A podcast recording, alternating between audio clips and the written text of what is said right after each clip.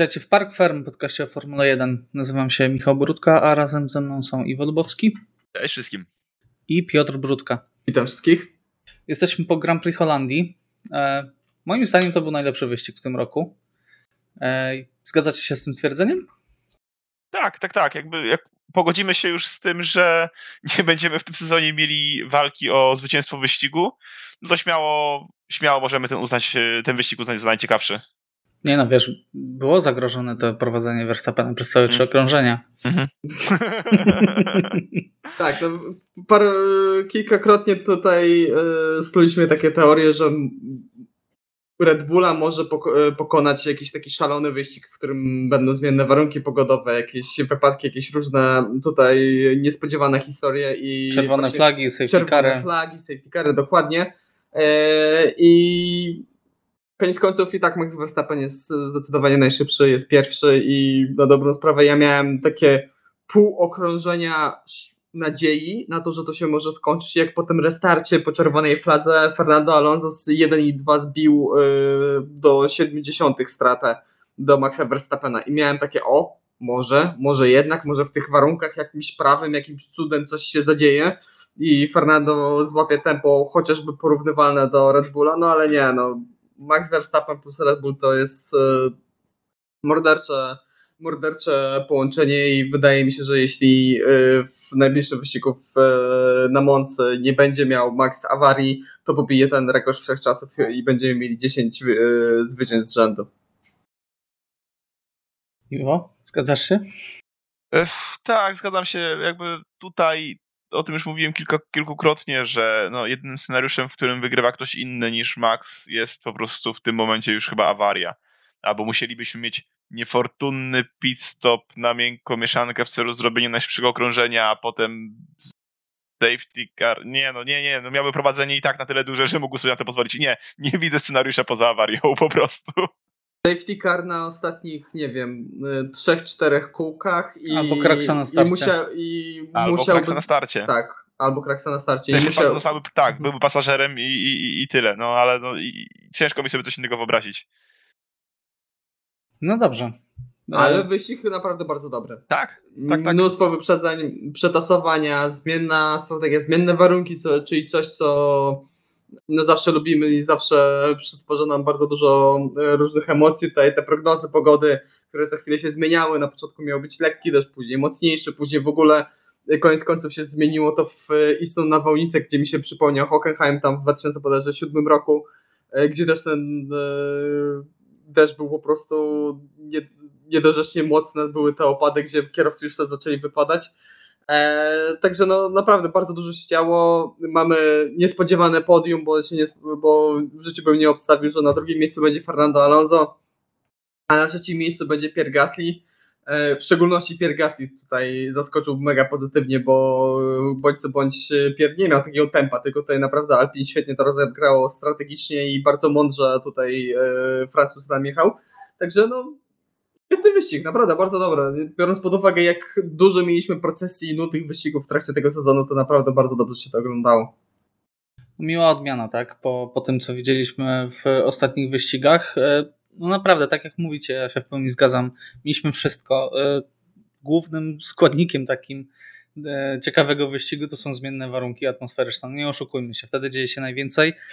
Wtedy mamy najbardziej dynamiczną sytuację na torze. Dość powiedzieć, że no, podczas Grand Prix Holandii mieliśmy rekord wszechczasów, jeżeli chodzi o manewry wyprzedzania, bo mieliśmy 186 manewrów, co to jest niedorzeczną ilością. E, na samym drugim okrążeniu były 63 wyprzedzenia, e, a drugi najlepszy wynik to są Chiny 2016, 170, e, także było 16 więcej manewrów niż w drugim najlepszym wyścigu pod tym względem. Oczywiście nie ma też co porównywać do tak, suchego wyścigu, tak? bo to były też pitstopy i tak dalej, i tak dalej. Natomiast naprawdę tych manewrów jak na taki tor bo nie oszukujmy się, co myśleliśmy o Zandwurcie, co mówiliśmy o Zandwurcie przed e, pojawieniem się tego toru w Formule 1. O matko, będzie procesja, nie da się wyprzedzać, nie ma żadnego miejsca do wyprzedzania. Okazuje się, że da się. Okazuje się, że można wyprzedzać, co pokazał fantastycznie Fernando Alonso w trzecim zakręcie na pierwszym okrążeniu. To myślę, że to jest jeden z najlepszych manewrów w tym roku. Tak. Tak. Generalnie zakręt numer 3. O. Generalnie zakręt numer 3 jest naprawdę fantastyczny i to jak e, bodajże dwa lata temu w trakcie pierwszego wyścigu Fernando Alonso wtedy pojechał też tak niekonwencjonalnie po zewnętrznej e, i też tam wyprzedził jednego czy dwóch kierowców, tak teraz e, zanurkował po wewnętrznej i fantastycznie to zrobił. No, pokazuje po raz kolejny, że jest naprawdę fenomenalnym kierowcą i jest niebywale sprytny i potrafi naprawdę często wyjść z takim właśnie nieszablonowym rozwiązaniem, z nieszablonową linią przyjazdu przez zakręt i koniec końców się okazuje, że nagle e, jest szybciej. Także naprawdę brawo i kurde, naprawdę e, powinniśmy mieć więcej takich zakrętów w kalendarzu, bo to, to jest jeden z niewielu e, przykładów, gdzie mieliśmy naprawdę tam manewry wyprzedzenia i nie dzięki systemowi DRS, także można, uwaga, można. Teraz petycja o wprowadzenie owalnego zakrętu do większości torów. No nie, no bez przesady. Powrót do starej nici na sobie wyobrażam ten... Bufrowały te bolidy. E, no tak, dobrze. Mm, To w takim razie przejdźmy może właśnie do Maxa Verstappena. E, Krótko oczywiście. Co by nie mówić, e, wyrównanie rekordu Sebastiana Vettela no to jest ogromne osiągnięcie, tak? E, Dość powiedzieć, że no, tylko Sebastian Vettel był w stanie to zrobić. To tak jak rozmawialiśmy wtedy, to było dokonane na sam koniec ery hybrydowej, tak? E, Kiedy nie ery hybrydowej, V8, przepraszam, przed erą hy- hybrydową. E, I większość zespołów już wtedy odpuściła, tak? E, Rozwój bolidu. E, A tutaj mamy zespół, który totalnie zdominował i nawet jeżeli chodzi o ilość okrążeń na prowadzeniu, to jeszcze wyśrubowali ten wynik średnią sezonu, to jest powyżej 96% okrążeń. E, Red Bull jest na czele, niezależnie od sytuacji na, na torze, tak? I przy tak jeżdżącym jednak Perezie, tak? Który mm, no, po raz kolejny tutaj nie pojechał idealnego wyścigu. I nie pojechał idealnych kwalifikacji też. Gdzie był ile? 1,3 sekundy, tak? E, Za Maxem Verstappenem? Aż Chyba muszę tak. sprawdzić. E, jeden- jeden- e, 11,8, 10,5 max, a 11,8 Perez. No to 1,3 sekundy. No to jest, to jest dramat, tak? No jeśli chodzi o średnie tempo yy, Czeko w trakcie tego wyścigu, to on był dopiero na dziewiątym miejscu, na dobrą sprawę. E, jeśli bierzemy średnią czasów e, okrążeń. E, przed nim na przykład był Aleksander Albon, albo Esteban Ocon, albo Oscar Piastri. No tak, tylko że Red Bull podjął fantastyczną decyzję o bardzo szybkim zjeździe na pierwszym Tak, tak, okrążeniu. tak. To, to, I tym wygrał głównie. Tak, tak, to jest strategicznie. No i jeśli chodzi o Maxa Verstappena i to, to już powiedziałem, że ten e, rekord, który teraz e, ma równą ilość z Sebastianem Vettelem i Alberto Ascari, e, ja obstawiam, że zostanie na spokojnie pobity właśnie już w najbliższą niedzielę, ale odnośnie tego wyścigu, no to mi wystarczyło to jedno okrążenie, kiedy już e, wyjechał na intermediatach właśnie po tym chaotycznym początku, E, przejechał jedno okrążenie, żeby, gdzie nagrzał opony i potem zdjął 4,2 sekundy Sergio Perezowi. Znaczy, Kiedy ja, był drugi. Ja wiem, Tak, że tak, wtedy, tak. ja wiem, że wtedy był y, jeszcze, że były, byli kierowcy, był Logan Sargent, który pewnie tam dosyć mocno czeko przy, przyblokował. No ale samo to, to, jak- to jak Czy nie szybko chodzi o to, wiesz. Piotrek, przepraszam, że ci przerwę, wejdę ci w słowo trochę, ale y, czytałem y, wypowiedź Pereza na ten temat y, i on dosyć jasno powiedział, ok, dobra, natomiast miał komunikat wtedy, że nadchodzi kolejna, kolejne opady deszczu nadchodzą i on oszczędzał opony. Mówi, ok, trochę za bardzo oszczędzałem i straciłem na tym za dużo, ale jednak taki komunikat dostał, że idą kolejne opady za kilka minut, więc lepiej jest po prostu trochę przeoszczędzić opony, zwłaszcza, że masz przewagę, tak? No, No, Max nie patrzył na to i po prostu tak, cisnął ile wlezie, tak? Szczerze powiedziawszy, to jasne, Czeko dostał komunikat o tym, że nadchodzą opłaty i war, warto oszczędzać opony, ale dam sobie rękę uciąć, że Max też dostał taki komunikat. Jeśli to były prawdziwe prognozy. No wiesz, Max dostaje różnie, różne komunikaty, Tak. tak? Nie rób Wiadomo, najszybszego okrążenia, e, po czym wykręca najszybszy czas i dopiero wtedy mówi, dobra, dobra, teraz już odpuszczę. Więc y, ma takie, mam wrażenie, luźniejsze podejście i myślę, że może sobie na to pozwolić przede wszystkim, bo jednak Perez jest trochę e, w innej pozycji, tak, jeżeli chodzi o samą, e, samo miejsce w zespole i to ile już nawyczyniał w tym roku, tak. Już nawet e, właśnie powiedzcie mi, jak odbieracie tę decyzję, żeby Verstappen zjechał pierwszy na sliki? Bo Horner to bardzo pokrętnie tłumaczył. Znaczy, mnie nie zdziwiła, szczerze powiedziawszy, z jednej strony na początku pierwszy po intermediaty zjechał Sergio Perez, z drugiej strony czy to było faworyzowanie Maxa Verstappena? Tak, oczywiście było faworyzowanie Maxa Verstappena, biorąc pod uwagę tak to, co, do czego przyzwyczailiśmy się w, w Formule 1, to Sergio Perez powinien pierwszy zjechać po te miękkie opony. Czy mnie to dziwi? W ogóle mnie to nie dziwi. No, Max Verstappen jest numerem jeden, Max Verstappen jest kierowcą znacznie szybszym i tak czy inaczej Max Verstappen by wyprzedził Sergio Pereza. Czy to się wydarzyło na torze, czy to się wydarzyło w e, alei serwisowej, to nie ma żadnej różnicy, bo i tak i tak rezultat byłby taki sam dla mnie. Także to jest podobna teraz sytuacja e, jak z Walterim Bottasem i Lewisem Hamiltonem. To, mamy teraz dokładnie to samo. Tylko, że tam jeszcze wydaje mi się, że Mercedes bardziej próbował to ukryć i zakamuflować, że tam nie jest faworyzowany Lewis Hamilton i mają równe szanse, a tutaj po prostu każdy wie, że Perez jest numerem dwa i, i, i tyle. Znaczy wiesz, yy, tak, oczywiście. No, to mówienie Mercedesa, że mamy dwóch równoprawnych kierowców, to było niedorzeczne. Tak? To jest inny temat. Natomiast y, Hornet tłumaczył w ten sposób, bardzo ciekawy zresztą, że za Verstappenem y, byli kierowcy, którzy zjechali już na y, świeże opony i oni byliby w stanie odrobić te 4-5 sekund i podciąć Maxa. I gdyby zjechał pierwszy Perez, a na następnym okrążeniu Max, to wtedy mieliby Pereza na pierwszym i Verstappena na czwartym. To nie Także woleli. dokładnie.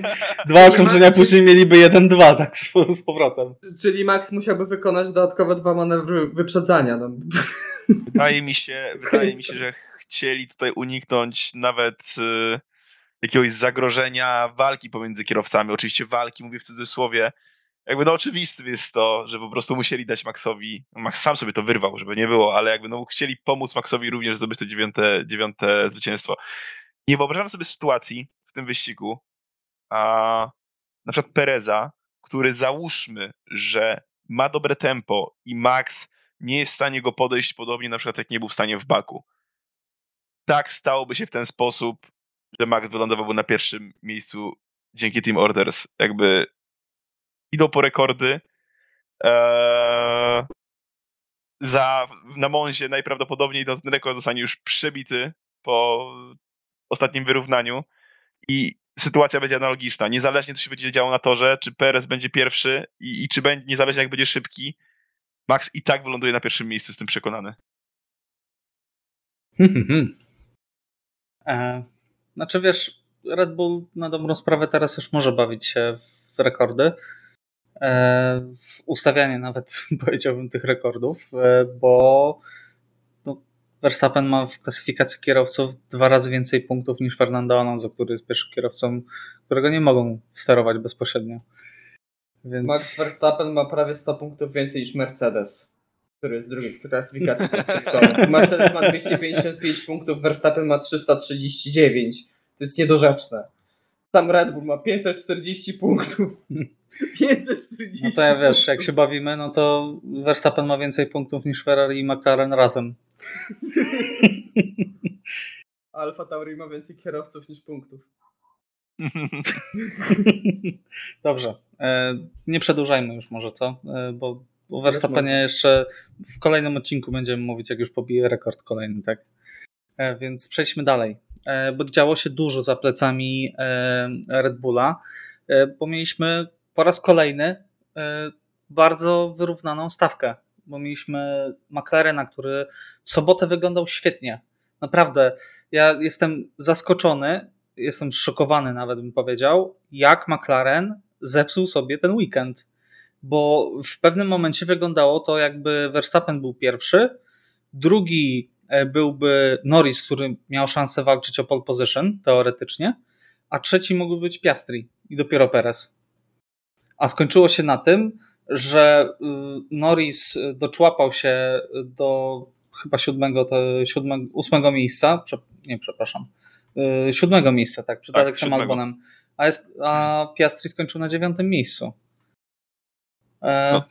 no masakra po prostu. No jakby decyzje strategiczne z początku wyścigu moim zdaniem to było to była klapa jakby... Zostawianie Piastriego na zostawianie... suchych oponach tak, na mokrym tak, torze? Tak, dopiero gdzieś tam pod koniec tego deszczu okazało się, że ten gambling może no nie, nie, nie, nie, nie. No, Kiedy nie, nie ma, nie ma Piastri szans, tracił dokładnie. minutę, to wtedy... E, tak, jakby uważam, że McLaren w żaden sposób nie był w pozycji, żeby w ten sposób ryzykować i powinni po prostu zagrać bezpiecznie. Oni powinni ten wyścig strategicznie zagrać bezpiecznie, bo to było w najlepszym ich interesie. E, Najmniej jednym kierowcą. Przy, dokładnie tak, dokładnie tak. Oni podjęli, decyz- podjęli ryzyko zarówno Norrisem, jak i, jak i Piastrim, co jest dla mnie zupełnie niezrozumiałe, e, bo jakby no, nie znaczy, ma okay, żadnych podstaw. Można popełnić takie ryzyko, bo Piastri, dajmy na to, no, był ósmy w kwalifikacjach, tak? Nie tak. zaliczył świetnego startu. Okej, okay, możemy zaryzykować, ale mamy Norrisa, który Właśnie. Y, jest na samym, y, w samym czubie stawki i nie gramy bezpiecznie i go zostawiamy na torze. I dopiero po kilku okrążeniach dużo dostaje, za późno. No, dużo, dużo za, późno, późno tak? dokładnie. I nagle się okazuje, że mamy kierowców, którzy mają świetne tempo, bo mieli świetne tempo, e, którzy tracą po 40 sekund albo którzy tracą po minutę, tak? Piastri zanim zaczął odrabiać, co prawda jak już te opony się odpaliły, to jechał 6-7 e, sekund na okrążeniu szybciej niż Verstappen, ale Verstappen po prostu zjechał, tak? tak.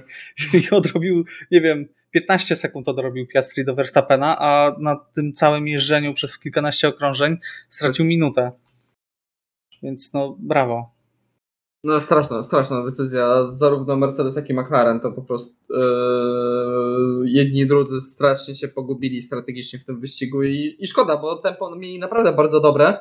E, tak e, biorąc pod uwagę, to właśnie Mercedes był powiedzmy za Fernando Alonso, później był właśnie McLaren, jeśli chodzi o takie czysto tempo wyścigowe, także tutaj tempo w jednym i w drugim bolidzie były, zarówno w sobotę, jak i w niedzielę. E, no ale się pogubili niestety strategicznie, no ale koniec końców dzięki temu mieliśmy o wiele ciekawsze podium rozwiązania z przodu. Znaczy wiesz, o Mercedesie to, za chwilę też porozmawiamy, bo to co oni wyczynili to myślę, że to jest jeszcze większa wtopa, e, bo mieli Russella, który y, nawet przez radio powiedział to, ten komunikat radiowy, tak? Mieliśmy walczyć o podium, e, miałem tutaj walczyć o podium, a e, jestem na ostatnim miejscu. Także to już w ogóle masakra totalna i jak później czytałem też analizę, że na przejściowych oponach Russell jechał tempem Verstappena, a na oponach bodajże miękkich jechał Hamilton tempem Verstappena. Także nawet sam Toto powiedział, że popełnili rażące błędy, które są absolutnie poniżej wszelkich ich norm.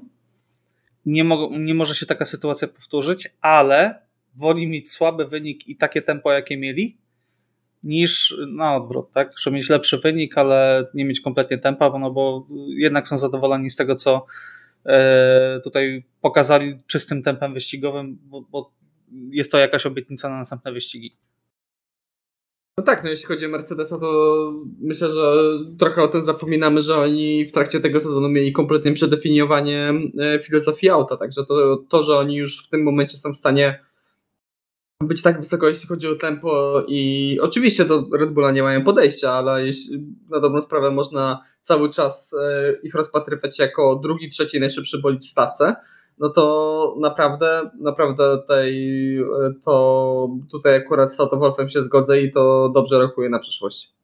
Znaczy wiesz, oni mówią, że mają słaby sezon, no są drudzy w konstruktorach. No tak, no, klasyczny Mercedes. No, tak. Już w tym roku mieli naj, naj, najgorszy... Tak. fanów. Właśnie, jestem w szoku, że nie było jakiegoś wielkiego listu wyjaśniającego fanom, dlaczego tak jest. No, nagrywamy dopiero we wtorek wieczorem. E, chociaż myślę, że już kibice się trochę przyzwyczaili do tego, wiecie. Poza tym mają, e, mam wrażenie, że też taki teraz kredyt zaufania, jak zmienili właśnie koncepcję bolidu. No bo jednak nie oszukujmy się, to jest przedefiniowanie całego, całej pracy, tak? Mhm. Nad bolidem i ja szczerze powiedziawszy absolutnie chyba że ktoś wyciągnie mi wypowiedź moją sprzed trzech miesięcy, e, ale mm, no, spodziewałem się raczej, że Mercedes będzie miał ciężko walczyć o punkty nawet na samym początku, tak? A oni wzięli ten nowy bolid i ten bolid od razu działał, pojechali do Hiszpanii e, i zdobyli podium, tak? E, więc no mają, nie, nie jest to poziom Red Bulla oczywiście, ale myślę, że Mercedes, biorąc pod uwagę wszystkie te czynniki, e, to nie ma takiego złego sezonu. Wiadomo, że zwycięstwa nie mają, podiów też mają mniej niż temu, e, ale no idzie w to w lepszym kierunku. Tak? Mają 40 punktów przewagi nad Astonem Martinem, czy nad Fernando Alonso, bardziej mi powiedział. bo Lance Stroll po raz kolejny bez punktów, a Fernando Alonso wraca na podium. Tak? Myślę, że tutaj też powinniśmy powiedzieć kilka słów na temat Alonso. Świetny manewr, o którym już powiedzieliśmy w zakręcie trzecim. Nie wiem, czy widzieliście dekoracje e, i wywiady przy podium. E, Alonso powiedział, że no, gdybym był trochę bliżej, to bym spróbował taką na Verstappena, ale w sumie chciałbym bezpiecznie wyjechać z toru. więc, więc ustałem, że zostanę trochę z tyłu. Nie? Taka no, typowa wypowiedź Fernando. Fernando Alonso y, i ogólnie mówi, że po takim lipcu, jaki mieli, to taki wyścig i powrót y, na podium to smakuje dużo, dużo lepiej. Także w końcu tak. się udał wyścig Astonowi. Tak, Dokładnie. A, tak, to no. tak. E, Piotrek? Widzisz, widzisz, Piotrek, będziemy cały czas. Nie, ja powiem. E, widać, widać bardzo, bardzo mnie to ucieszyło właśnie ten e, podjazd do bankingu ze strony Fernando Alonso, który jako jedyny, albo jeden z niewielu po prostu kierowców postanowił obrać zupełnie inną linię zakrętu, który ma no, kilka linii tak naprawdę. No to jest jakby coś, czego to jest coś, do czego nas już przyzwyczaił i no, bardzo dobrze mi się oglądało jego występ. Bardzo się cieszę, że wrócił na podium. E, no, mam nadzieję, że Aston, a raczej Fernando Alonso w Astonie, e, no wybudzą się troszeczkę z tego letargu teraz po, powrocie, po, po, po przerwie wakacyjnej. E, I o te podia dalej będą walczyć, przynajmniej połowa zespołu. Także naprawdę brawa, bardzo, bardzo dobry wyścig w jego wykonaniu. Tak, tutaj naprawdę raz fantastyczna jazda Fernando, ale też z drugiej strony myślę, że bardzo dobra informacja dla fanów Astona, jeśli chodzi o generalnie te poprawki, bo tutaj Aston naprawdę przywiózł zupełnie nową podłogę. Była praktycznie cała podłoga, jak i e, dyfuzor e, nowy przywieziony i koniec końców w końcu zaczęło to działać w Astonie Martinie. I jeśli chodzi o czyste tempo, no to naprawdę tutaj Fernando Alonso był zdecydowanie drugim najszybszym bolidem na, na torze. E, też myślę, że warto przypomnieć to, że no, był ten problem z pit-stopem u, u Fernando. Tak. I mimo wszystko, mimo tego, że wyjechał za, e, za Pierem Gaslim, za Carlosem Sainzem, to wyprzedził tę dwójkę i jeszcze dogonił, e, zaczął gonić tam Sergio Pereza, także naprawdę tutaj fa fantastyczne, e, fantastyczna niedziela w wykonaniu Fernando i i co, ja się bardzo cieszę, że tutaj Aston odzyskał tempo, a raczej Fernando Alonso odzyskał tempo, no bo e, no nie, no. Pojawiły się te plotki o Lance Stroll, że ma się przerzucić na tenisa. To są Co? trochę niedorzeczne. Tak? Nie słyszeliście o tym? Nie, ja nie że słyszałem. ma skończyć karierę w Formule 1 i zacząć grać zawodowo w tenisa. To mhm. brzmi Myślę, że... ale po ostatnich do, doniesieniach o nowych decyzjach, jeśli chodzi o obranie kariery, czy to przez Nicolasa Latifiego, czy to przez Nika DeVry, to ja bym się aż tak bardzo się nie zdziwił, szczerze powiedziawszy. No i US Open się już zaczęło, także nie zdąży niestety. Od przyszłego sezonu, no to tam Australia na Open zacznie. No w sumie Formula 1 sezon też się zaczyna często w Australii, także no właśnie. może coś w tym jest. Nie, no to by było już w ogóle niedorzeczne, tak? Już, już widzę tego Nowaka Dżokowicza, który po prostu boi Gra... się meczu z Lansem Strollem. Gra debla ze Strollem? Ja to nie. widzę. Nie. nie, no tak na poważnie, ale tak na poważnie, no to e, no nie, nic, widziałem przecież... zdjęcie, które wrzucił Lance Stroll, jak ubrudził się, kiedy jadł loda. No nie. Boże, to zdjęcie było straszne. Nie, to było fantastyczne. To jest taka kwintesencja Lansa.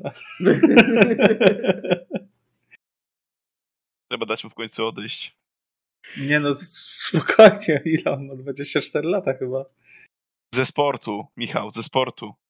O czym ty myślałeś? No właśnie, on ma jeszcze 14 lat kariery. Nie! Nie wiem, czy Lorenz ma tyle pieniędzy. Tak, no patrząc na Fernando Alonso, to już w ogóle. Yy, ile jest między nimi? Prawie 20 lat. Prawie, no, prawie 20 lat, dokładnie. Także spokojnie. Jeszcze, jeszcze sobie Lance pojeździ pewnie. Zwłaszcza, że jeździ już który siódmy sezon w Formule 1. Dokładnie. No jest młodszy, jest o rok młodszy od y, Maxa Verstappena, także jeszcze wszystko przed nim. A ty już go skreślasz. Dokładnie. Już go do tenisa odsyłam. Dobrze, e, przejdźmy dalej. E, z czołowych zespołów e, porozmawialiśmy o Astonie, porozmawialiśmy o McLarenie, Mercedesie. McLaren, Mercedes. E, zostaje nam jeszcze Ferrari. I szczerze powiedziawszy. A, z czołowych zespołów. Z czołowych okay, zespołów. Okay. Bardzo szeroka czołówka. Bardzo szeroka czołówka, tak jest. Dobrze, mają powyżej 200 punktów. Jakby jest Właśnie. To... Przed, przed początkiem nagrania powiedziałem, że w sobie jakby się ogarnęli, a wiadomo, że się nie ogarną, ale czysto teoretycznie, jakby się ogarnęli, to mają tylko te 40, 54 y, punkty straty do Mercedesa, także to jest do odrobienia na spokojnie. I czysto teoretycznie mogą jeszcze ten sezon skończyć na drugim miejscu, a mają też tylko 14 punktów straty do Astona, także na, teoretycznie to oni trzeci mogą skończyć ten sezon, czy drudzy nawet. W sumie w to, w to drugie miejsce nie wierzę, ale trzecie miejsce na papierze nie wygląda tak tragicznie. Bywały gorsze sezony w wykonaniu Ferrari, ale ten weekend był tragiczny. Czy powiem wam tak. Denerwuje mnie Charles Leclerc. Tak. Ja go bardzo lubię, ale tych błędów jest zdecydowanie za dużo. Naprawdę. To tak, nie ja... może tak to wyglądać, że gość, który ma walczyć z Maxem Verstappenem, ma po prostu tutaj ciągnąć ten zespół, on rozwala boli co weekend, co dwa, w tym weekendzie dwa razy rozwalił i to tak konkretnie walną, tak? Tak, to nie, był, to nie było zahaczenie i jakby powiedzmy uszkodzenie części zawieszenia po dotknięciu bandy, to było roztrzaskanie bolidu. Powiem wam tak, gdyby nie tak pozytywny PR, jaki ma e, Charles i to, jak wszyscy mu współczują, że jedzie w Ferrari, to byłyby już robione kompilacje jak za czasów Maldonado. Maldonado też był bardzo szybkim kierowcą, jak miał swój dobry dzień, e, ale rozwalał bolid no, bardzo często, tak? E, I Charles zaczyna robić to samo. Ja rozumiem, że ten bolid jest ciężki w prowadzeniu, natomiast no może nie warto w takim razie jechać na takim limicie, skoro nie jesteś w stanie panować nad tym bolidem. No Carlos Sainz może jest trochę wolniejszy, natomiast no nie masz takich przygód, tak?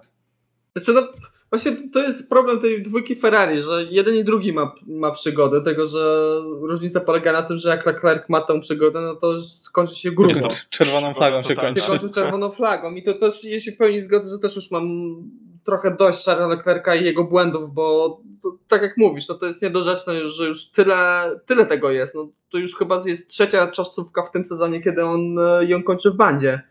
I jasne, błędy się zdarzają. Oczywiście tak, Ferrari jest bardzo trudne do prowadzenia, w szczególności w takich e, zdradliwych warunkach, jakie były w sobotę. No ale to co mówisz, e, ja bym jeszcze był w stanie to zrozumieć i wybaczyć to jakkolwiek Sherlockowi, gdyby to był zeszły sezon gdzie on miał rzeczywiście szansę na walkę z, z Red Bullem, gdzie miał, te, gdzie miał to tempo i rzeczywiście mógł rywalizować i wygrywać te wyścigi. Ale teraz nie ma takiej szansy.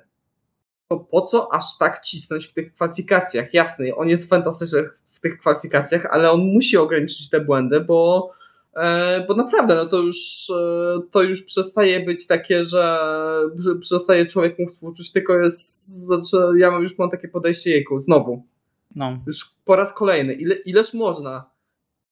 Wiadomo, że nie on jeden dzwonił w tym sporcie i teoretycznie e, Max Verstappen też, też mu się w wcześniejszych latach w tych wcześniejszych latach w Red Bullu zdarzało, zdarzały różne przygody, zdarzało mu się rozbić bolid, w szczególności chociażby w Monako.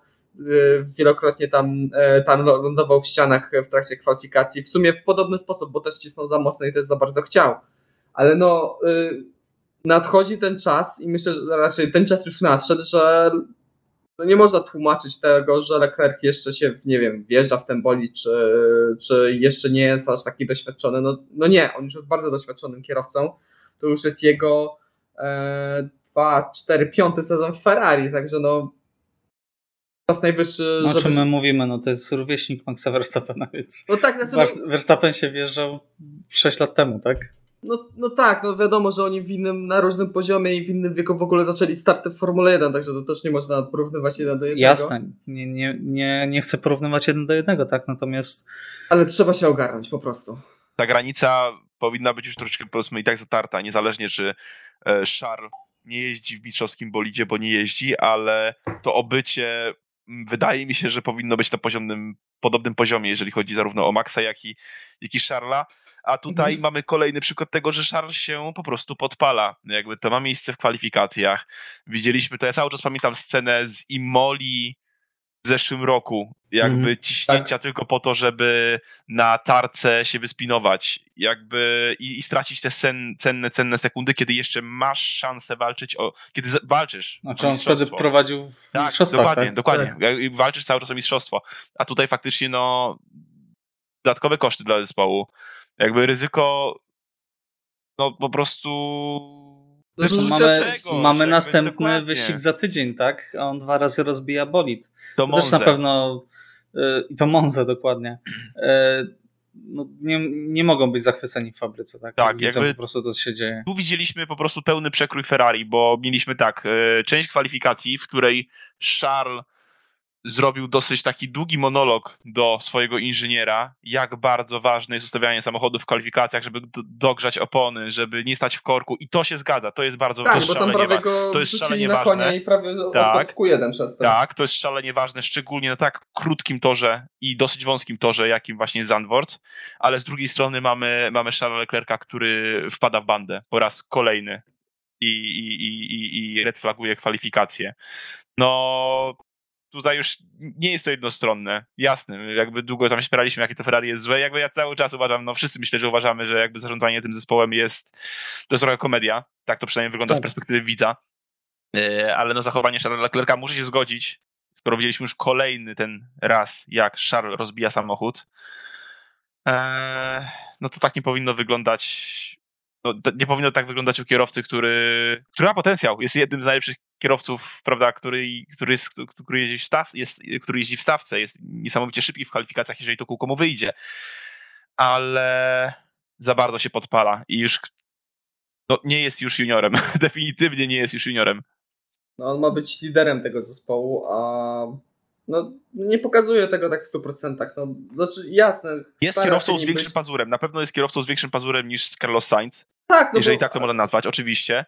E, no ale no i co z tego w tym momencie, prawda? Sainz, Sainz też ma przygody, tylko że jak Sainz ma przygody, no to nie wiem, czy to się obróci, czy to, nie wiem, pozwiedza sobie żwir i będą memy, że za bardzo się wczuwa w rolę swojego ojca, e, ale koniec końców, no on dojeżdża, no to nie są takie spektakularne e, wyniki. Oczywiście jak spojrzymy na klasyfikację generalną, no to Carlos Sainz aktualnie, mimo tego, pomimo nieukończenia wyścigu w niedzielę przez e, Charlesa Leclerca, no to Carlos Sainz ma 102 punkty, Charles Leclerc ma tych punktów 99, także oni idą praktycznie web w web tutaj, jeśli chodzi o zdobycz punktową. No ale no, Leclerc powinien mieć tych punktów więcej. Oczywiście też na, na początku sezonu e, Ferrari trochę nawaliło. W niedzielę miał znowu gigantycznego pecha, jak to on, bo nie wiem, czy wiecie czemu nie ukończył wyścigu w niedzielę. Eee, jak ktoś, jak ktoś nie pamięta, no to na pierwszym okrążeniu Leclerc miał małą kolizję z mhm. Lando Norrisem. Ułamał się końcówka przedniego skrzydła. Ta końcówka przedniego, przedniego skrzydła nie. wpadła mu pod podłogę i uszkodziła tę podłogę. Uszkodziła tę podłogę w taki sposób, że to uszkodzenie się pogłębiało z każdym okrążeniem. I dlatego on tak tracił tempo i koniec końców musiał wycofali, bo, bo już te uszkodzenia podłogi były tak potężne, że, że nie było sensu dalej jechać i go Liam Lawson wyprzedzał. Także no, oczywiście też ma bardzo dużo pecha w tym sezonie, Charles, ale no, no nie. No, Powiem wam tak. Nie, mniej tych dzwonów. Leclerc, zdecydowanie. Leclerc trzy razy stał na podium w tym sezonie, Sainz ani razu nie stał i ma więcej punktów od niego. No, Więc to, to, to mówi wszystko. I Sainz dwa razy tylko nie, nie zdobył punktów. Raz w Australii, gdzie dostał tą karę i spadł o 8 miejsc. Tak jest. A drugi raz w Belgii, tak? A tak to wszystko dojeżdża. Głównie No to- na piątych miejscach. No też Charles miał trochę awarii w tym roku, to też nie ma co tutaj demonizować. Tak, oczywiście. bardzo. Mm, Ale wiesz, no fakty są fakty, tak? No tak. tak, Punkty tak. to punkty. Dokładnie. E, Nikt po latach nie będzie rozpo, wiesz, tutaj rozpominać, ile kto miał awarii, chyba że mówimy o Ricciardo w 2018 roku. Oj. Ciężki Albo temat. w Verstappenie w 17. Tak. E, dobrze. Mm, Myślę, że możemy temat Ferrari e, zamknąć. E, Sainz tylko powiedział taką ciekawą rzecz w sumie, że na koniec e, wyścigu nie walczył e, z Gaslim w ogóle, tylko skupiał się na obronie pozycji. Wiecie dlaczego? Bo Ferrari już nie miało żadnych świeżych e, przejściowych opon i uznał, że bezpiecznie będzie dojechać e, z dobrymi punktami dla zespołu niż e, szarżować i zniszczyć te opony, żeby jeszcze mieć większe problemy na sam koniec. I to chyba dobrze podsumowuje Tak, naszą tak, tak. dyskusję. Dokładnie. Mm, Dobrze, to w takim razie myślę, że możemy tutaj postawić kropkę, przejść e, dalej. E, Pierre Gasly. Wspomniałeś już, Piotrek, e, o tym, że wrócił na podium i że nie był to, jakby to powiedzieć, to był idealnie wyegzekwowany wyścig, myślę. Gasly miał naprawdę sporo pecha w różnych kraksach w tym roku. Czasami nie zachowywał się najlepiej i trochę temu nieszczęściu pomagał. Natomiast tutaj pojechał naprawdę idealnie. E, To, jak się bronił, e, to, jak zespół podejmował decyzje, jeżeli chodzi o mm, ściąganie kierowcy, e, to naprawdę pierwsza, pierwsza klasa i myślę, że zasłużony powrót na podium. Ostatni raz był w 2021 roku w, na Baku, także naprawdę bardzo dużo czasu minęło. E, I miło zobaczyć Piera i usłyszeć to, jak e, bardzo ekspresyjnie się cieszył przez radio.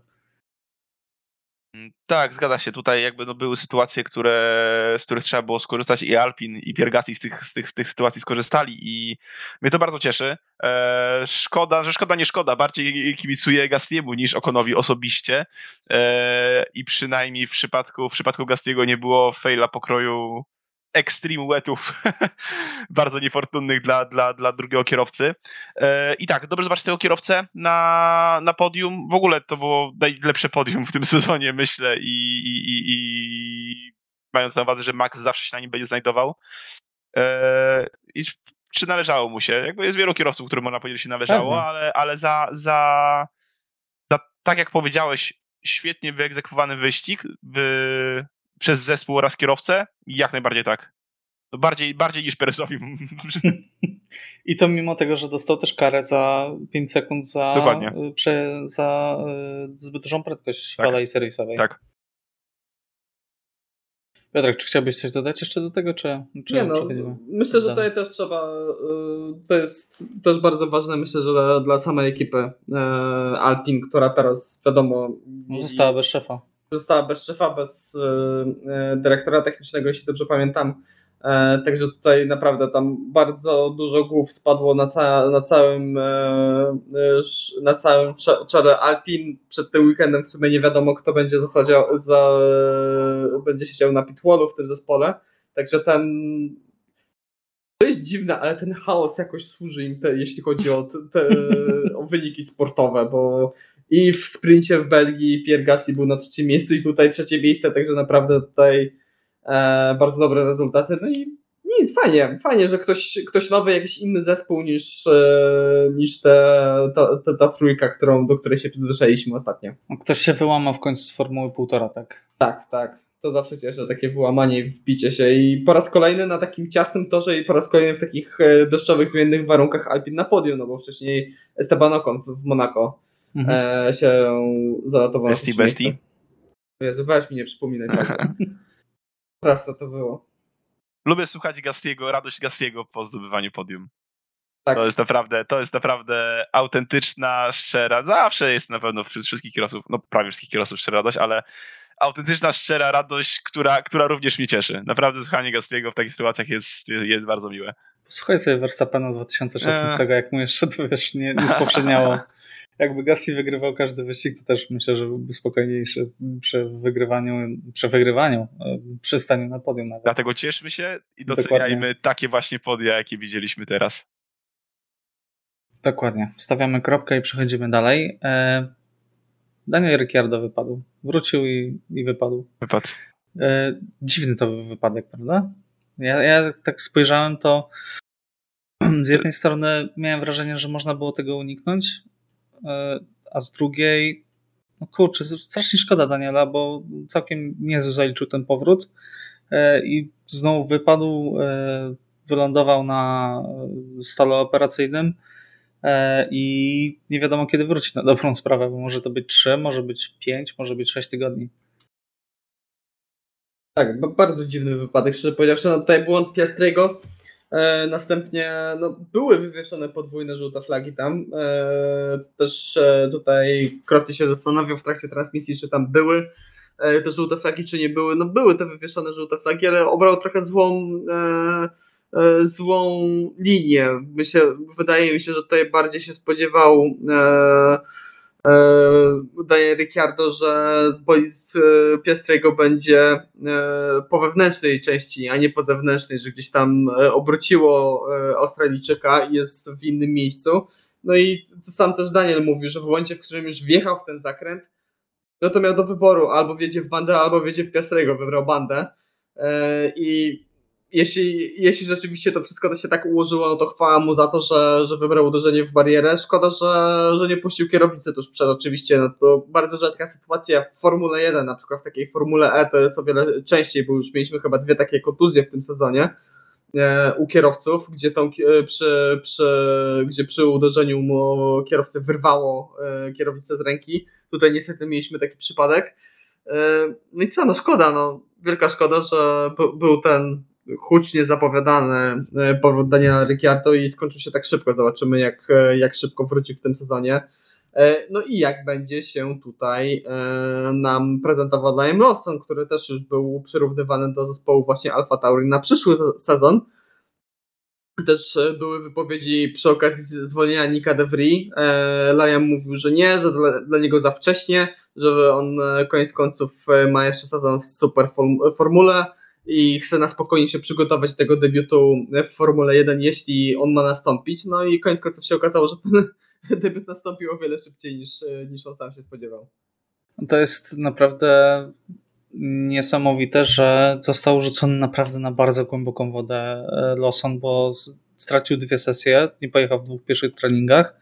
E, miał tylko jedną sesję treningową e, w zmiennych warunkach na ciężkim torze. Na ciężkim torze, tak, na którym no, nie jeździ się za często, tak, to nie jest Barcelona, tak, mm.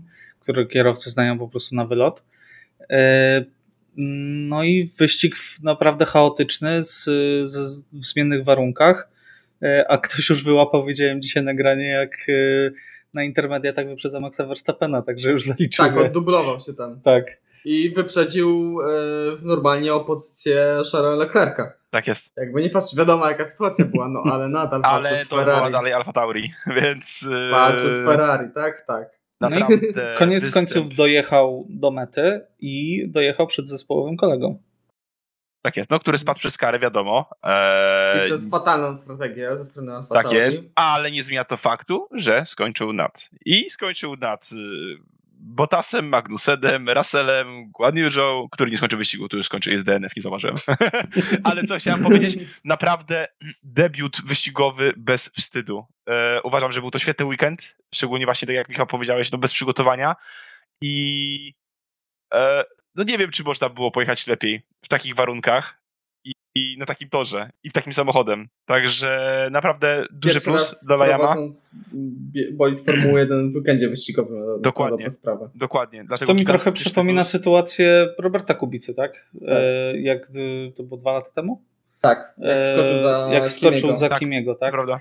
I zobaczcie, tak doświadczony kierowca, który jednak był objeżdżony w tym bolidzie, mniej lub więcej, no ale pojechał podobnie, tak? Także naprawdę, naprawdę bardzo do, duża brawa dla, dla Jama. Stanął na, na wysokości zadania i przede wszystkim no, nie rozbił się. To też jest bardzo duże osiągnięcie na, dobrą sprawę. patrząc jakie były warunki, jak kierowcy wylatywali, jak doświadczeni kierowcy wylatywali, bo też na przykład Lewis Hamilton w pewnym momencie z, mhm. z, zwiedził pobocze, także naprawdę tutaj duża brawa. No i no, zobaczymy jak mu na mocy. Kolega z zespołu też poleciał, tak? No tak, bo też właśnie przywołałeś sytuację Roberta Kubicy sprzed dwóch lat. E, to też właśnie mi się przypomina, jak wtedy Robert tłumaczył, że w sumie i Zandvoort i, i Monza właśnie to jest, są dwa tory, które no jedne z gorszych, jeśli chodzi o takie wskoczenie z doskoku bo na mocy trzeba mieć bardzo duże zaufanie i dużą pewność, jeśli chodzi o przyspieszanie, o wyjście z tych szykan. Także też nie będzie miał to koniec końców e, łatwego zadania Liam i jestem ciekawy, jak, jak mu pójdzie. Trzymam kciuki. No przynajmniej nie będzie sprintu, tak? E, tak? tak jak to było dwa lata temu, więc będzie miał trzy treningi, żeby złapać lepsze czucie e, bolidu.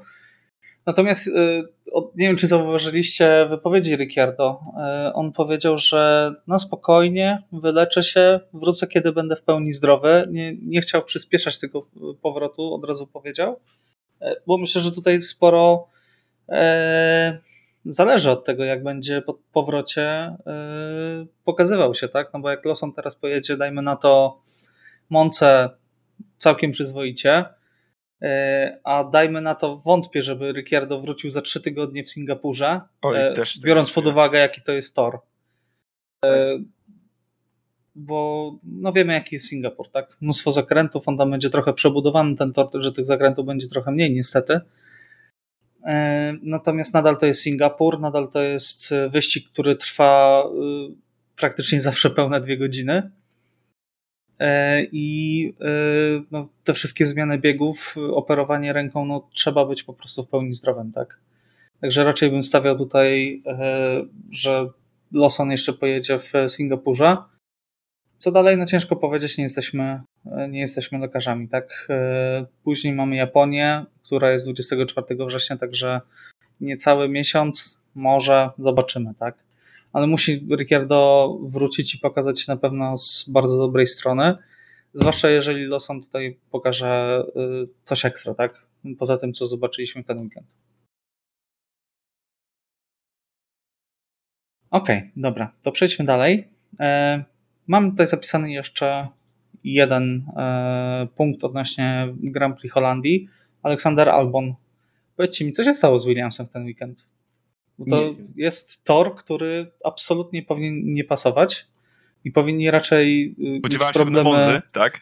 Tak, dokładnie. Powinni się nastawiać na Monce, a tutaj co to się stało w ogóle? Albon ma świetne tempo, wygrywa Q1, e, P4 w kwalifikacjach. E, mimo błędu zespołu, który zostawił go w ogóle przez 40 okrążeń w tych deszczowych warunkach też e, na torze, no, wykręca no, świetny wynik. Ósme miejsce, mm, przedzielając e, McLareny, no naprawdę ja, ja byłem pod ogromnym wrażeniem. Tak, no, kolejny raz, kolejny raz e, Alex lśni, naprawdę. Już jakby sam fakt, ile on potrafi przejechać okrążeń na, na, na, to był na softach on tam zrobił chyba. Tak, na softach 40, 40 okrążeń 40, 40 okrążeń, dokładnie. E, przy 35 pamiętam, jak gdzieś tam do tego, do, do, tak powiem, dojrzeliśmy do tej informacji, to, to, to naprawdę zwariowałem. E, no, jest to fenomenalny, już po zeszłym roku tak naprawdę, jest tam fenomenalny powrót tego kierowcy e, i znowu udowadnia, że da się sporo wycisnąć z tej maszyny. Był duży potencjał również w Loganie w trakcie kwalifikacji, mm -hmm. dopóki nie doszło do kolizji, ale do, z bandą, ale e, no, wszedł oba Williamsy, tak, dokładnie. Oba Williamsy wyglądały naprawdę niesamowicie, z czego no Alex w trakcie wyścigu, jak widzieliśmy, no po raz kolejny udowodnił, że ma to coś i no myślę, że śmiało może być brany i zapewne jest brany pod uwagę jako kandydat do jakiegoś lepszego zespołu, jeżeli jakieś miejsce się faktycznie znajdzie. E, no ale zobaczymy. Do tego jeszcze troszeczkę czasu pewnie, jeszcze troszeczkę czasu pewnie minie, ale duże brawa. Naprawdę kolejny świetny występ. A to wierzysz, że Albon dostanie jeszcze kiedyś szansę w topowym zespole? Że to e... będzie kazus takiego Pereza? Który też miał przecież rok w McLarenie? Wydaje mi się, wydaje mi się, że szansę w dużym zespole jeszcze dostanie. Ale nie w Red Bullu. Ale nie sądzę, żeby to był Red Bull. Nawet wydaje mi się, że mógłbym, uwierzyłbym, że na przykład Red Bull może zaproponować posadę Aleksowi, natomiast pytanie, czy sam Alex chciałby z tego skorzystać, po prostu. Znając to środowisko pracy, które być może mu nie odpowiadało, bądź no właśnie bojąc się tego ryzyka, że znowu samochód mu też nie podejdzie, prawda? I tutaj już no byłby problem, jeżeli straciłby w ogóle fotel z misji na kolejny sezon, bo podwójny powrót, a i... Ciężko. Ciężko. Piotrek, co sądzisz na ten temat? Tak, tutaj się zgodzę, że naprawdę fenomenalny weekend Alexa. Nie wiem, nie wiem, czy on dostanie, jest szansa na to, żeby on dostał jakieś miejsce w, w czołowym zespole. Zobaczymy, jak się tam e, stawka ułoży w najbliższych latach. Myślę, że na razie Williams jest dobrą bazą po tym e, przyjęciu przez Jamesa Wolfsa. Jest naprawdę bardzo dobrą, myślę, że jest dobrą bazą, żeby budować swoją markę i zostać w tym zespole na parę lat, bo teraz po tej zmianie zarządzania w tym zespole wydaje mi się, że zacznie się dziać o wiele lepiej. A patrząc na inne zespoły, no ciężko kogoś tutaj wybrać, gdzie go wcisnąć na dobrą sprawę. W Alpie no tak, teraz za wcześnie, to, to się w pełni zgadzam. Teraz zdecydowanie nie ma miejsca. Do Ale Ferrari za Sainza, Sainz pójdzie do Audi. Może. Może, nie wiem. E, nie chcę tutaj spekulować, bo to jest naprawdę wroszenie sposób, ale w pełni się też z Tobą zgodzę, Michał, że jestem w szoku, jeśli chodzi o tempo, jakie mieli w ten, w ten weekend E, z jednej strony kwalifikacje, gdzie też Logan Sargent się dostał do Q3, no, niefortunnie skończył, tak lekko rzecz ujmując, ten swój występ w trzeciej e, części czasówki.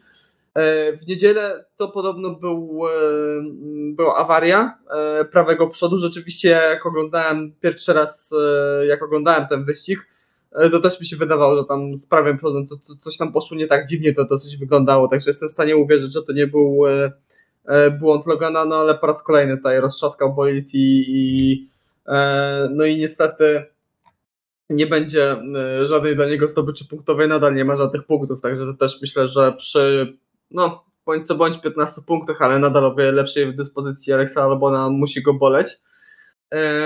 Ale naprawdę, zobaczymy jak to będzie wyglądało na, na Monce, bo wszyscy pamiętamy jak wygląda podłoga Williamsa że tam, tam powietrze po prostu sprawę, przepływa. Tak, tak, że tam można wstawić Europaletę i będzie podobnie.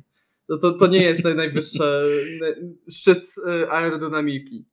I naprawdę, biorąc to pod uwagę, oni uzyskują fenomenalne, fenomenalne rezultaty, także Czy wiesz, zobaczymy. Ja, Piotrek, za, zaczynam myśleć, że to, to jest trochę inaczej, bo oni jednak na Silverstone przewieźli bardzo duży pakiet poprawek i bardzo dużo mówili o tym, że ten pakiet potrzebuje czasu, żeby on zaczął działać, że muszą go rozgryźć. I mam trochę wrażenie, że w Belgii też myśleliśmy, że albo zrobi nie wiadomo co i będzie walczył no, o top 5 na przykład, tak? No tak, e... tam wróżyłeś fantastyczne tak. rezultaty. Rzuciłem klątwę, tak. E... Natomiast tego nie było, tak? E... I zaczynam się zastanawiać, czy to była wina tego, że po prostu przesadzili e, z ustawieniami, jeżeli chodzi o Belgię i tam tego docisku rzeczywiście było za mało, e, czy, bo w pierwszym sektorze byli naprawdę nieziemsko szybcy, ale w drugim tracili jeszcze więcej, tak, niż zyskiwali w pierwszym. E, ciekaw jestem, co zobaczymy w ten weekend, bo ja nie jestem tak święcie przekonany, że Williams będzie brylował w ten weekend, bo może ten pakiet poprawek sprawił, że charakterystyka bolidu się nieco zmieniła e, i jednak e, no może Wracam, wracamy do na Monaco. innych torach szybsi, tak? może w no Singapurze spa, będą mocniejsi. Na spa, w spa też mieli latać, prawda? No I, właśnie. No właśnie. Na, ja myślę, tam można... musimy poczekać na weekend z, ze stałymi warunkami pogodowymi, bo i w mhm. Spa, i tutaj, i na dobrą sprawę w, na Węgrzech też e, w sobotę mieliśmy zmienne warunki. Dużo deszczu mamy w tym dużo roku. Ma, tak, bardzo dużo deszczu mamy w, ty, w tym sezonie. Ja pamiętam, jak oglądałem, jak zaczynałem oglądać Formułę w 18 roku, zastanawiałem się, czy kiedykolwiek pada tak, na tych tak, wyścigach, czy kiedykolwiek pada. Tak. No przecież memem było to, że pada wokół toru, tak? Tak, dokładnie. Albo też po zakończeniu. Ja tak. czekałem na ten wyścig pierwszy Ja pamiętam ten Grand Prix Niemiec, gdzie na dobrą sprawę cały czas przez jakieś pół godziny wałkowali, że zaraz zacznie padać, zaraz zacznie padać, zaraz zacznie padać doko dokończyli wyścig, a potem e, były zdjęcia z kibiców, którzy wychodzili z toru i do, dosłownie zdejmowali buty, bo mieli wodę po, e, po kolana praktycznie. No, ale się coś zmieniło, tak? Ale nadal nie używamy full wetów. Tak. to jest niedorzeczne. Myślę, że to można zaznaczyć, że nadal, mimo tych zmian, które miały być w tych oponach, i w sumie były zmiany w oponach pełnych deszczowych w trakcie tego sezonu, ta opona nadal jest bezużyteczna. Nadal znaczy ogólnie rzecz biorąc, y, zmieniają już przepisy, żeby można było startować na intermediatach, a nie na wetach. No czekaliśmy z czerwoną flagą, bo tutaj decyzja tak. o czerwonej fladze była w 100% yy, yy, dobra i, i w ogóle nie chcę z nawet dyskutować, bo to była dobra decyzja, ale to wiele pokazuje o bezużyteczności opon, opony pełnej deszczowej od Pirelli, to, że czekaliśmy na e, warunki, warunki na, takie, inter. na intermediaty z zagrożeniem, że zaraz znowu zacznie padać. Mhm. No to, no. Okno, to, okno, to okno oczekiwania było olbrzymie, bo od momentu yy, już zakończenia naprawy bandy, właśnie, bo to było zasadne, no to, to było bardzo, 20 ta, ta minut, była zasadna. Dokładnie. Mieliśmy tak, to właśnie tak około te 20 czy więcej minut czekania faktycznie, aż, to, a, aż tor będzie troszeczkę bardziej suchy, aż ta woda spłynie i przestanie padać, no. Gdzie zabawa? Gdzie opony na tajfun? Gdzie opony na tajfun, dokładnie. W końcu był tajfun, a opon nadal nie ma. Dokładnie. E, no dobrze, myślę, że tym optymistycznym akcentem ponarzekania jeszcze na Pirelli, bo dawno tego nie było w sumie. E, możemy powoli stawiać kropkę przy Grand Prix Holandii. Czy chcielibyście jeszcze kogoś wyróżnić albo kogoś zganić za ten weekend? Hmm. Yuki Tsunoda przejechał 50 okrążeń na softach. Taka ciekawostka. 50? 50 okrążeń na softach. Tak w temacie niedorzecznej strategii Alfa Tauri. Przejechał 50 okrążeń.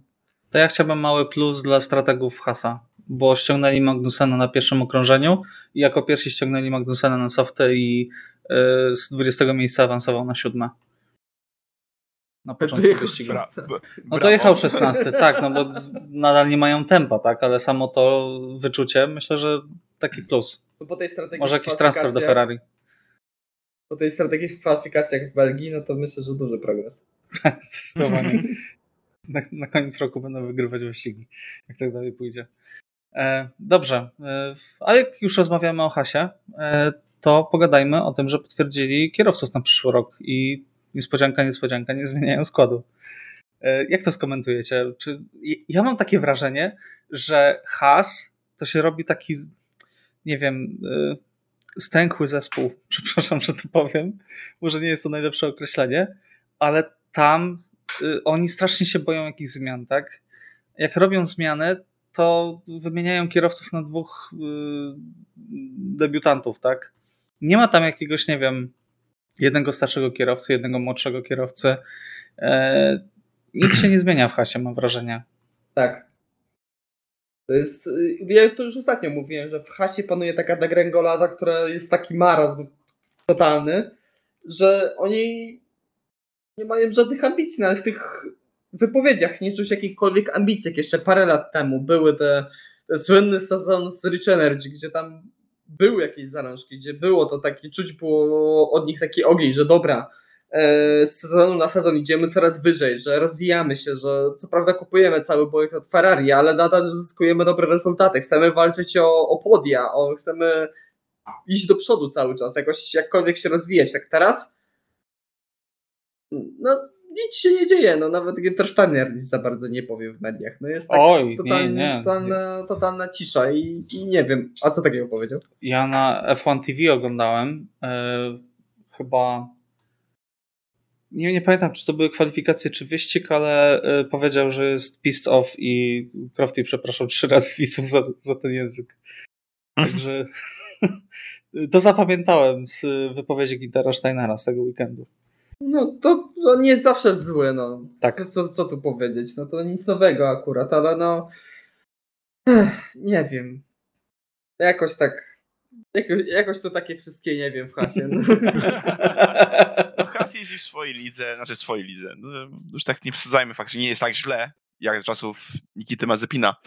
E, ale no jest po prostu słabo i fakt, brakuje, brakuje tutaj jakiegoś potencjału na, na, na progres. I uważam, że line-up kierowców tutaj niewiele zmieni. I prędzej mix, ok, jeden doświadczony, jeden młodszy kierowca, bo jakby powrót do dwóch młodych kierowców średnio, dwóch starszych kierowców wypaliło już lepiej, nieco, e, ale jest to dla nich bezpieczny wybór i jakby rozumiem jak najbardziej kontynuację tych kontraktów na ten moment. No, Oni... I uważam, że jakby w tym momencie eksperymentowanie z, z, z line-upem to nie jest to, czego potrzebują. Potrzebują dobrego feedbacku od doświadczonych kierowców, a to są doświadczeni kierowcy, którzy pomogą iść w jakimś kierunku z tym samochodem, no ale... No jest coraz będzie... gorzej, to ty, wiesz... Przypom przypominam, z jakiego pułapu startował Has rok temu, na początku 2022. No tak, tak, tak, tak, też prawda, mhm. też prawda. A teraz to jest taka równie pochyła. Taki dom spokojnej starości trochę się zrobi tam zespół. Trochę tak. No tam brakuje jakiegoś impulsu, tak? Jakiejś zmiany i myślę, że tutaj nie, nie zgodzę się z tobą Miwo, że tutaj zmiana kierowców nic im nie dała, bo to nie w kierowcach jest wina. Jak wcześniej jeszcze był ten duet Mik Mazepin, no to jeszcze wtedy rzeczywiście e, trochę winy można było e, w kierowcach tutaj e, na ich przerzucić, szukać dokładnie. E, bo oni się bardzo często rozbijali, no to zwykle się nie rozbija, także taki plus dla nich, że mi e, kasy wydają na, na, na poprawę tych, na naprawę tego bolidu, ale no, nie poprawiają się w ogóle. No, mają Magnusena, który często traci skrzydło, także wiesz. Już nie, no już w tym sezonie to już nie jest tak, że co, co w każde pierwsze okrążenie traci endplate i go wzywają sędziowie. A co powiecie, bo już y, przechodzimy do krótkiej sekcji ploteczek, bo w ogóle w lato mieliśmy strasznie mało plotek, strasznie mało afer. Jedyny jakiś ciekawy temat to było, co było? To, że Masa y, złożył chyba ten pozew w końcu o to, że to on był mistrzem w 2008 roku, y, a nie Hamilton. Tak, no strasznie, wow. strasznie wow. nudny był ten. Spokojne były te trzy tygodnie, naprawdę. Ja nie pamiętam tak nudnego tak nudnej przerwy wakacyjnej. Nawet nie było plotek o Grand Prix Londynu. Tak. To już, to już jest źle po prostu. E, ale rozmawiając o plotkach i o silly season, e, to troszkę mamy tego, e, bo nagle się okazuje, że przyszłość Guaniużu nie jest taka pewna, tak samo jak przyszłość Logana Sargenta. Jak waszym zdaniem oni zasługują na miejsce w przyszłym roku? Bo moim zdaniem Guaniu jak najbardziej, bo jest lepszy od Bottasa w tym roku. Natomiast Sargent no, nie jest to wybitny pokaz jazdy jak na, na debiutanta. No przede wszystkim, przede wszystkim, jeżeli chodzi o Logana, no zważywszy na to, że mamy obok Alexa, który jasny jest doświadczony, ale no, jeździ tym samym samochodem i radzi sobie dużo lepiej. E, na pewno nie powinien zostać popełniony błąd w postaci e, zakończenia kontraktu w trakcie sezonu i może jeszcze Logan się, się uruchomi i dać mu taką szansę do końca tego sezonu. E, co do, co do Guanyu, zgadzam się. Jakby nie ma fenomenalnego samochodu, ale naprawdę też nie ma specjalnie dużego wstydu, jeżeli chodzi o jego jazdę. Jakby tutaj no, Walteri Bottas przypomina mi troszkę takim case'em Kimiego Raikkonena, który już miał troszeczkę, nazwijmy to już wywalone. I to samo widzę troszeczkę po Botasie w tym momencie. Mimo całej mojej sympatii do, do niego, bo, bo, bo go po prostu lubię. E, tak nie widzę już specjalnie potencjału. Jeżeli chodzi o Guan Yu Zhou, e, tak, chcę go zobaczyć dalej. Chcę, chcę, chcę, chcę, chcę zobaczyć, jak ten kierowca się rozwija i no, mam nadzieję, że w końcu będzie w stanie Eee, chciałbym go zobaczyć w samochodzie bardziej kompetytywnym, o, w ten sposób. W pełni zgodzę, że jeśli chodzi o Sergeanta, no to ja też bym go nie odpalił w trakcie tego sezonu. Eee, to też mi się wydaje, że jest za wcześnie. Eee, ale no nie jest jakoś tutaj wybitny. Ja też nie byłem do końca przekonany, y, jeśli chodzi o w ogóle wzięcie go na posadę kierowcy wyścigowego. Tutaj wydawało mi się, że tutaj głównie gra paszport e, ze Stanów Zjednoczonych. E, i ten potencjał marketingowy, który nie wydaje mi się, że jest jakoś bardzo mm, konsumowany, że tak powiem. E, czy to ze strony Williamsa, czy generalnie. Jakoś Logana za dużo nie widać w mediach. Tak mi się wydaje przynajmniej. E, a jeśli chodzi Poczekaj, o... jak zdobędzie punkty. No, no właśnie, no w sumie to, to, że nie ma punktów, to może mieć dużo nie, nie, nie, pomaga mu to tak. Nie pomaga w zupełności. Ale jeśli chodzi o Joe Guan Yu, no Ja mam takie mieszane uczucia, bo z jednej strony nie jest to fenomenalny kierowca i nie jest to kierowca wybitny, ale też nie jest na tyle, nie wiem, kiepski, przeciętny, słaby. E, żeby, żeby rezygnować niego... z, z pieniędzy chińskich, to prawda. Dokładnie, też, ale to też mi się wydaje, że jeśli chodzi o drugie miejsce e, na przyszły rok, jeśli chodzi o Alfa Romeo, e, to tutaj to co powiedziałeś, pieniądze, tutaj będą grały, grały rolę pieniądze i kto zapłaci więcej, ten dostanie ten fotel, a później jak już na, w pełni wejdzie Audi z, ze swoją machiną, no to wtedy wydaje mi się, że te pieniądze już tak dużej roli grać nie będą w tym zespole. I wtedy, yy, wtedy właśnie pytanie, czy Joe się nadaje do e, zespołu z takimi ambicjami? Ja nie jestem pewny, czy on będzie, e, będzie na tyle dobry, żeby był zbieżny z ambicjami tutaj Audi. Tej line na postaci tego, o czym wcześniej gdzieś tam rozmawialiśmy, jeżeli chodzi o sferę plotek, mm, Carlos Sainz, Sainz i Guan Yu Zhou w jednym no, zespole. No właśnie, to by tak dziwnie. No, tutaj może się du dużo zadziać, bo jednak e, i e, ambicje i sama marka Audi, no w motorsporcie szalenie, szalenie e, dużo sukcesów osiągała, także myślę, że może tutaj przyciągać e, takich zrezygnowanych kierowców, jak na przykład Carlos Sainz po, po latach w Ferrari.